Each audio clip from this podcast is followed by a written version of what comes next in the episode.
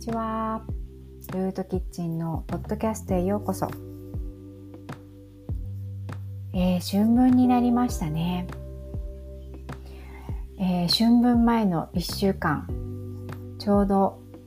陽にシフトしていく、陽のエネルギーにシフトしていく1週間でしたけれども、皆さんどうでしたか？私はものすごい深いデトックスを体の芯からデトックスしてちょっと愕然唖然としています。まあそんな感じで。えっ、とこれから陽のエネルギーが強くなってくるのであの今までねちょっとこの1週間闇にすごい向き合ってたんですけど今度はあのその闇にね光を当ててどんどんどんどんそれを上げてあの暗いね話ばっかりじゃなくって 転換させて光に転換させて消化させて皆さん聞いてくださる皆さんも多分それがエネルギーとなって消化していくんではないかなと思いつつえっ、と やっていきたいと思います。で今回話したいのは、えー、日記ジャーナリング書くっていうことです。ね、日本育ちの日本の教育を受けてきている人だったら夏休みの日記とかなんか感想文とか結構ね学校で強制的に 宿題として課題として書かされたっていう感じの人の方が多いと思うのでその日記が続かないとか日記が苦痛だっていう経験をあの過去のね、うん、経験からくっついてしまってる人すごく多いと思うんですけどあのいかがですか？日記って書いていますか？結構最近、うん、身近でも日記を書いているっていう人がとても多くて、うん、でどのように皆さんは書いてますか？その日にあったことを夜書くのかな？それとも朝起きてねよくなんか朝起きてすぐに3ページ書くとっていうようなジャーナリングの仕方もありますけど朝書く感じですか？えっ、ー、と私はうん私はね日記というか紙に向かう時ってあの自分の家じゃなくて自分のそのプライベート空間から抜け出した、うん、カフェとかもう自分の好きなカフェの自分の好きなスポットっていうようななんか別空間にいる方が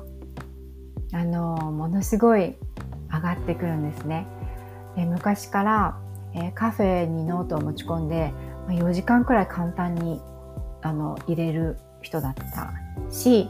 あと学生の時は旅行するのが好きだったのであの旅行とその飛行機と飛行機の乗る間のトランジットの時間とかが、えっと、4時間とか6時間とかあっても全然平気であのずっとその行き交う人を見ながらその流動的な流れを見ながら、えー、なんか自分はものを書くっていうのがすごい好きだったんですね。で日本だと新幹線がそれにあたります。新幹線でビュンビュン流れていく景色を横目で見ながら、えー、ものを書くっていうのが一番私の中では、うんと、頭の中が整理できて書けるっていう感じの、うん、自分の時間かなって思ってます。で書くことなんですけどいつから書いてるかなって思ったら、うんとそもそもがですね手紙がすごく好きなんですね。で今は本当に E メールとかもっとね LINE とかでもう瞬時にあのメッセージ交換ができる時代になっちゃったのでわざわざ手紙を書いてポストに入れて2週間後に受け取ってとかってもうそんなね 時間がかかるようなことなかなかする方いないと思うんですけどえっと、思い返すと、私が、うんと、あれは高校生かな？高校生の時にえっ、ー、と高校生そう高校生の時にあのね多分このワードは知らない方の方が多いと思うんですけどペンパルっていうのがあのいたんですね。でペンパルっていうのはあのペンフレンドっていうのがな？んかめっちゃすごい古いワードな感じがするんですけど なんか手紙を書くって友達に手紙を書くっていうわけではなくてあの当時高校生になった時にすごく英語に興味があってそれであのその当時はね英語で興味があってもそのチャットできるっていうシチュエーションもなかったからあのペンパル雑誌っていう雑誌があって本屋さんに。でそこをでそのペンパル募集みたいな感じのあのアメリカだったらアメリカの人で住所とかが載ってたのかな？ちょっと覚えてないんですけどとにかくその雑誌を手にしてで手紙を交換したい人にそこそこから出せるんですよ。それでその自分が英語ままならないね英語ででも英語でそのなんかコミュニケートをしたいっていうのがすごくあってそれでその時は本当に洋楽でアメリカの音楽とかもものすごい好きだったのでもうそういう話を現地の人とお話ししたいっていうのがすごいなんか情熱としてあったんですね。なのであの今こういう音楽を聴いてるとかこういうバンドが好きとかその自己紹介とかをこう書いて手紙を送るんですね。でそうするとあの手紙が返ってくるっていう感じでそれがペンパルなんですけど これやってた人いるのかな？それで私はその長続きした子が本当にその中でも23人いてでアメリカに住んでるアナちゃんっていう子とあとあの一人はブルガリアだったかな。ブルガリアに住んでるエリーナっていう子と、まあ、その2人はかなり長くやってましたね。誕生日とかにこう物を送り合ったりとかカセットテープ カセットテープだからね。カセットテープを送ってくれたりとかなんかそういうふうに外国の人と英語で手紙でやり取りするっていうのがあの最初の手紙の始まりなんですね。うん、それでその後にまあ大学生になった時には、えーと、チャットとかコンピューターとかっていうのがもう入ってきてたのであのコンピューターの時間にこっそりチャットルームに入ってあのいつもチャットばかりしてましたね。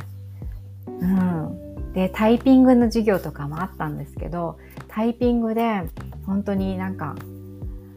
タイプの場所を習って勉強するっていうよりかも本当にリアルなチャットルームに入ってであちらのねそのネイティブな人たちのチャットはもうすごい早いわけですよね。なんか打つのも会話も。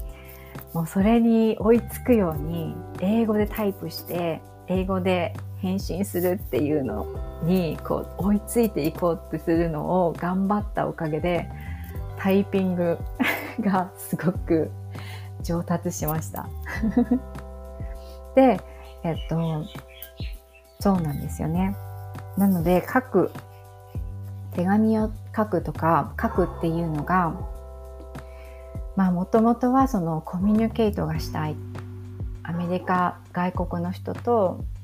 自分が好きなことのトピックで、うん、なんかコミュニケーションが取りたいなと思って書き始めたのがきっかけですね。で大学生になった時に、うんと、留学アメリカから留学してきてた、うんと、アメリカ人の男の子がボーイフレンドだったのでその子が、えっと、冬休みとか夏休みとかそのクリスマスとかのイベントで実家に帰るたびに一緒に帰ってたんですねアメリカに。一緒に帰ってたっておかしいか。一緒に連れて行ってもらってたんですね。でその時にそうその時がっつり日記っていうその自分が好きなノートブックを持ってうん、空き時間がいっぱいあったし周りは英語の環境であの全く言ってることが分かんなかったり友達とかの話についていけなかったりみたいな感じがあったのでその中にポツンと一人日本人ででまあまあ場所も確かその時はインディアナだったかな。インディアナの大学に行ってた感じだったかな。テキサス出身で。そんな感じだったのでなんかあまり日本人がいなくて。そうその時に本当に日記っていうかそのジャーナリング？その書くっていうことにすごい楽しみを見つけてほとんどポエマーになってましたね。自分の感情を詩にするっていう。なんか思春期らしい。そんな感じなことをやっていました。で大学生になった時にあ日本でも大学には行ってるんですけどあのニューヨークに行ってからも、えーと、結局いろいろ学校を渡り合え渡り歩いて、えーと、学校大学にも行ったんですけど大学に行ってる時にそうそう幼児教育の、うん、専攻分野で学校に入ってたんですね。でその時にえっ、ー、とえー、そういろいろな科目があるんですけどその必須科目みたいな感じで今日授業を取るんですけどすごいその中でもすごく印象的に残っていて自分の、うん、今までその書いてくる書い書くっていうことと合致して一番楽しかったなあの授業っていうのがなんかインターンで、えっと、自分が選んだ、うん、デイケアに、えー、そのセメスターの間インターンに入るんですね。でそこで私は、えっと、乳幼児3歳くらいの子供対象だったので、えっと、デイケアで3歳4歳児のところにクラスに入ってでその子のたちを、うん、観察したレポートを、えー、そのセメスター中ずっと提出するっていうクラスがあってそのオブザベーションレポートってていう感じでオブザベイトするっていうのが、まあ、観察するってことなんですけど、まあ、その教育アメリカの教育教育者になるベースの部分があの観察をする力なんですね。でその自分のジャッジとかこうあるべきとかこの何歳だからこうあるべきとかそういうジャッジは、ま、全く自分で入れずにあの自分がターゲットに決めた決めた子供をそのセメスター中ずっと観察してあの観察日記を書くっていうことをそのセメスターずっとやり続けてそれが本当に面白かったんですね。なんか。うん。でどうしても日記だと自分の感情とかあったこととか感情が入ってこんなに嬉しかったとかこういうこと言われて悲しかったとかっていうふうになりがちじゃないですか。だけどそのオブザベーションレポートっていうのはもうそういう感情を一切入れずあのもう一人の女の子と物の取り合いになっているでその女の子が泣いたとかでその子のあの男の子のじゃあ反応はどうだったのかみたいな感じでずっとそのあの観察観察を書いていくんですね。うん、で、まあ、そこから多分分析とか子どもの心理心理学的なあのクラスもあるのでそういうふうに分析とか解釈とかじゃあどうしたらいいのかなみたいな自分の対応みたいなことまでを勉強したと思うんですけどあまり記憶になくて でもなんかその時のことがすごく身についていてあのそうですね。自分の子育てにもかなり役に立って役に立っているというかもう本当にそれが染みついてあの子供たちをただ見ているっていうのが多いかな。なんか、うん、まずはやらせてみてそれを見て観察しててあでなんか危なそうだなと思ったら、うん、なんかまあねなんかしたりとかねなんかそその前前もって自分のうん経験とジャッジでこうだからやめなさいとかっていうのはないですね。うん、そうそうそんなことで、えっと、観察っていうことが身についたのが本当にこの時ですね。うん、で日記ジャーナリングもやはりあの観察力だと思うんですね。あの無意識に一日過ごそうと思ったら終わっちゃう。何にもねあ楽しかったねみたいな感じで終わることもいっぱいあると思うんですけど、うん、その自分の感情がどう揺れ動いたとか、うん、どういうような人間関係関係性で人がどういう対応をしてきたかとかうんなんかそういうことに観察して洞察してでそれを日記にしていこうと思うと一日本当にいくらでもそのトピックってあると思います。であの私たち本当に今の、ね、手紙とか書く人も多分少ないと思うんですけどペンを持って、うん、ノートに書くっていうことをする人が多分仕事場とかでもコンピューターだと思うし学校のね今の子供たちだってコンピューター持ってるし、うん、あの本当にその字を書くっていう時間が多分すごく少なくなってると思うんですね。うん、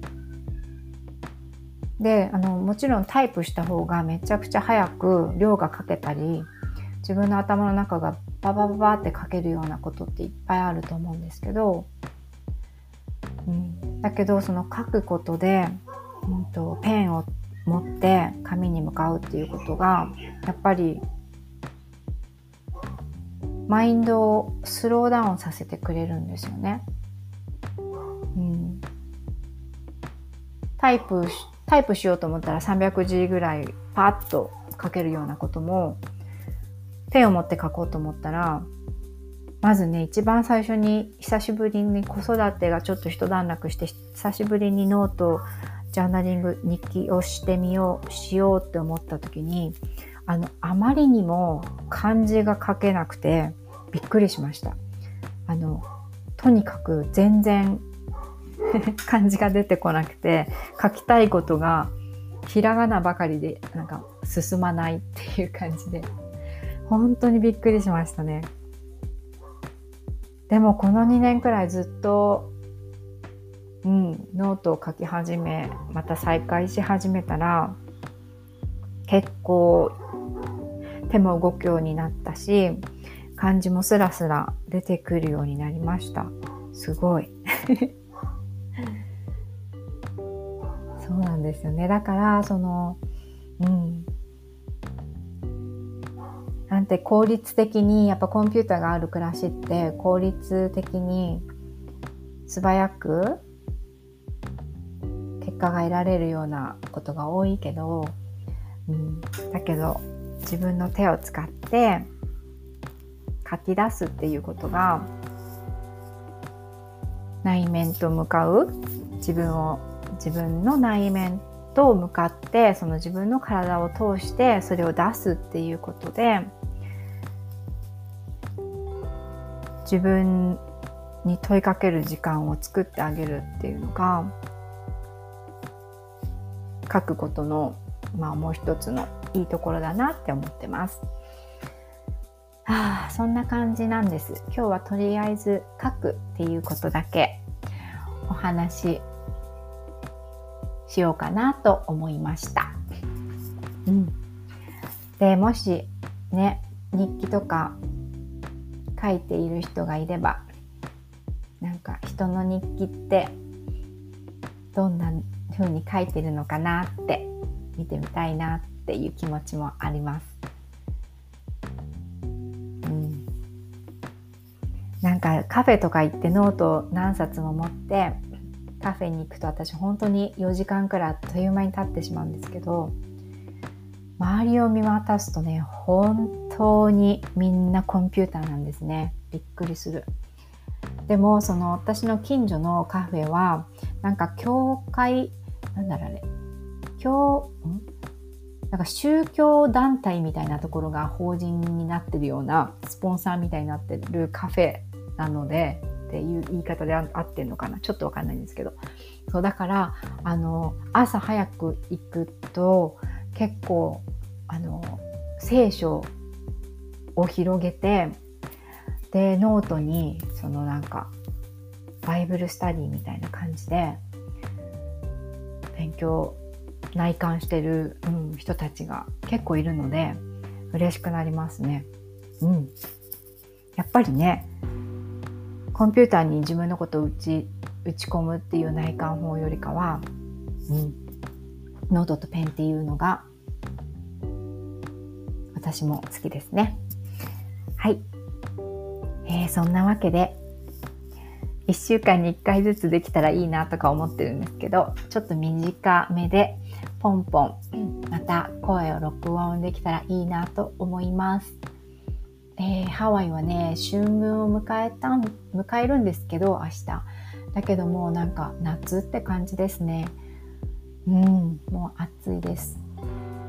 えー、そろそろ旅行も、えー、海外の方からできるようになるんじゃないかなと思うのでね日本からハワイにで会える日を友達とか家族とか会える日を楽しみにしています。それでは日本はもうすぐ4月なので新学期ムード、モードですね。はい。それでは、えー、また今日もいい一日をお過ごしください。いつも聞いてくださりありがとうございます。アロハー。